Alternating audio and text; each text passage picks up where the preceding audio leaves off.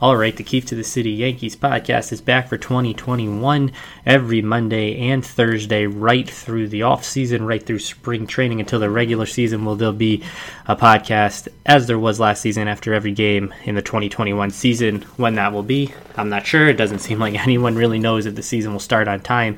Uh, certainly, the owners set the precedent last year that they won't play a full season without fans in the stands. So, uh, as long as this continues the way it is, where there probably won't be fans in the stands, then I don't see how how the season starts on time uh, the same way it did last year. I don't think it'll necessarily be a 60 game season that starts at the end of July, but um, with spring training supposedly, you know, five, six weeks away here, uh, I just don't see how that's happening or how that's feasible uh, given the current state of everything. But until they hear otherwise, we'll operate under the assumption that the season is starting in five or six weeks, that pitchers and catchers will report in five or six weeks. And if that's the case, then the Yankees are in some trouble their season ended uh, this week. It'll be three months since they lost Game Five of the ALDS to the Rays, and since then they've done nothing to improve their roster. They've actually done nothing to their roster at all, except for lose impending free agents to free agency.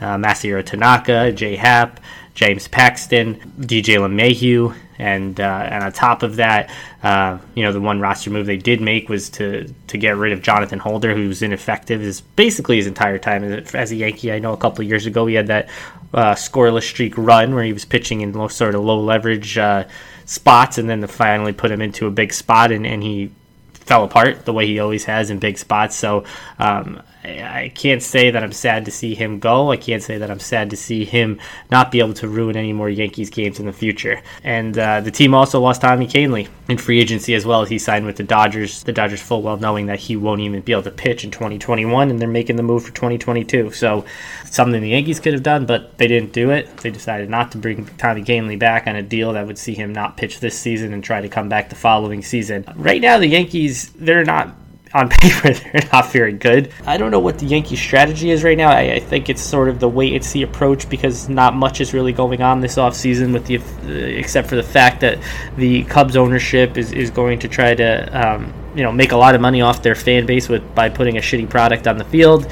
The Padres seem to be going for it. The Dodgers certainly will once again.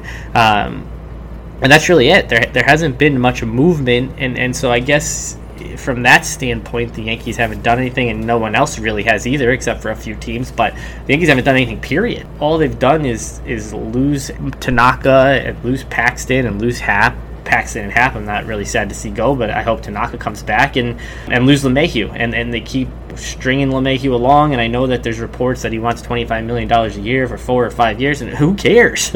Give the guy the money. You give him enough money to the shittier players in the past. It's the it's the team's best player. He's the best hitter. He's the most versatile defender.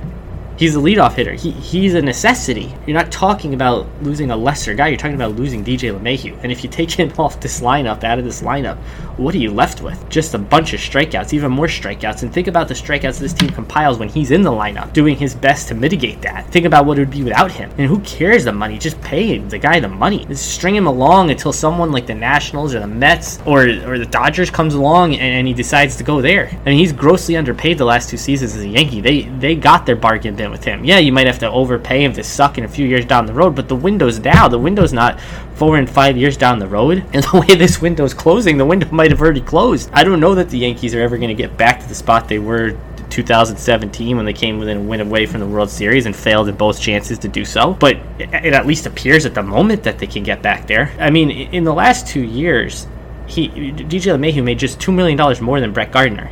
He made $23.3 million less than Jacoby Ellsbury and $28 million less than Giancarlo Stanton. So, what are we talking about here? You're trying to nickel and dime the guy. You're going to end up having to give him four and five years anyway because he earned the right to do that. And if you're scared of the $25 million price tag, you're going to come in somewhere around there anyway. The Yankees just keep dragging this on and dragging it on. And, if it was some lesser, shittier player, they probably already resigned him or to give him the deal because they've done that so many times before. But with a guy they desperately need, and they do desperately need DJ LeMahieu. I see people talking about, oh, use that money and um, you know, sort of spread it out, get two or three guys. So why? You're gonna get two or three dimes when you have a quarter sitting there. Foolish mistake if DJ LeMahieu is not a Yankee. It'll be hard to stomach. It'll be hard to take. And the longer this goes on, I, I feel like the chances get less and less likely that he'll return. Just get him back and then and worry about the rotation. The rotation is a big problem too, but there's there's less options there to fix it. The rotation right now is Gerrit Cole and then Jordan Montgomery, who the Yankees didn't want to let pitch in the postseason until they absolutely had to, and Deivi Garcia, who they only let pitch an inning, Clarke Schmidt, who they didn't want to give a start to the entire season, the entire regular season until the last game. They'd rather give it to Michael King and let him give up four runs uh, in, in, three inning starts. That's the rotation. That's the four guys. Yeah, Like they need help. The Yankees are three months removed from losing Game Five of the LDS, and their roster has gotten considerably worse. Because right now, DJ LeMahieu's not a Yankee, and right now they have one real starting pitcher, or at least one real starting pitcher that they trust. I do think Montgomery will work out. I do think Garcia will work out. I hope Clarke Schmidt works out, but who's to say it will? They have they have no veteran experience in the rotation outside of Cole and one full season, one actual real full season of Montgomery. Maybe their strategy is, hey, we'll let the, the Red Sox continue to suck and the Orioles continue to suck, and the Blue Jays still be a couple years away, and the Rays seem to be, uh, you know, willing to trade away their best starting pitcher. So maybe we'll just get better because other teams are getting worse. That's not exactly how I thought this championship window of opportunity would go, but it seems like that might be the way it goes. There's a lot of work to be done with this team, and if spring training opens and the season's going to start on time and, and, we're five or six weeks away, that's a, lot of stuff to be done between now and pitchers and catchers. A, a lot of roster revamping. To take Aaron Boone's word of revamping, a lot of that has to be done. This team is nowhere near a championship team today, January 4th. Thankfully, they have a little less than three months until the season if it starts on time, but it, it just. I don't know. Can't help but keep thinking this offseason about three years ago, and if that's the closest this team will get. And with the way their roster constructing, and they seem to be penny pinching, and how Steinbrenner keeps talking about crying poor about the Yankees and how they lost so much money last year, while forgetting to talk about how much money they make in every other non shortened season, non fanless season. Uh, it's frustrating. It is. And you see a team like the Padres, who don't even come close to having the financial resources of the Yankees going out there and trading for Yu Darvish and Blake Snell, who I'm sure the Rays are never going to send him to the Yankees, but they're out there trying to put a dent into what the Dodgers have become in the NL West. They're trying to make a run at this thing because they have a window too. And, and even though they don't have the financial resources of the Yankees, they still had enough money to get Hosmer to pay Machado three hundred million dollars. So every team has money. Don't let you know small mark the, the phrase small market fool you.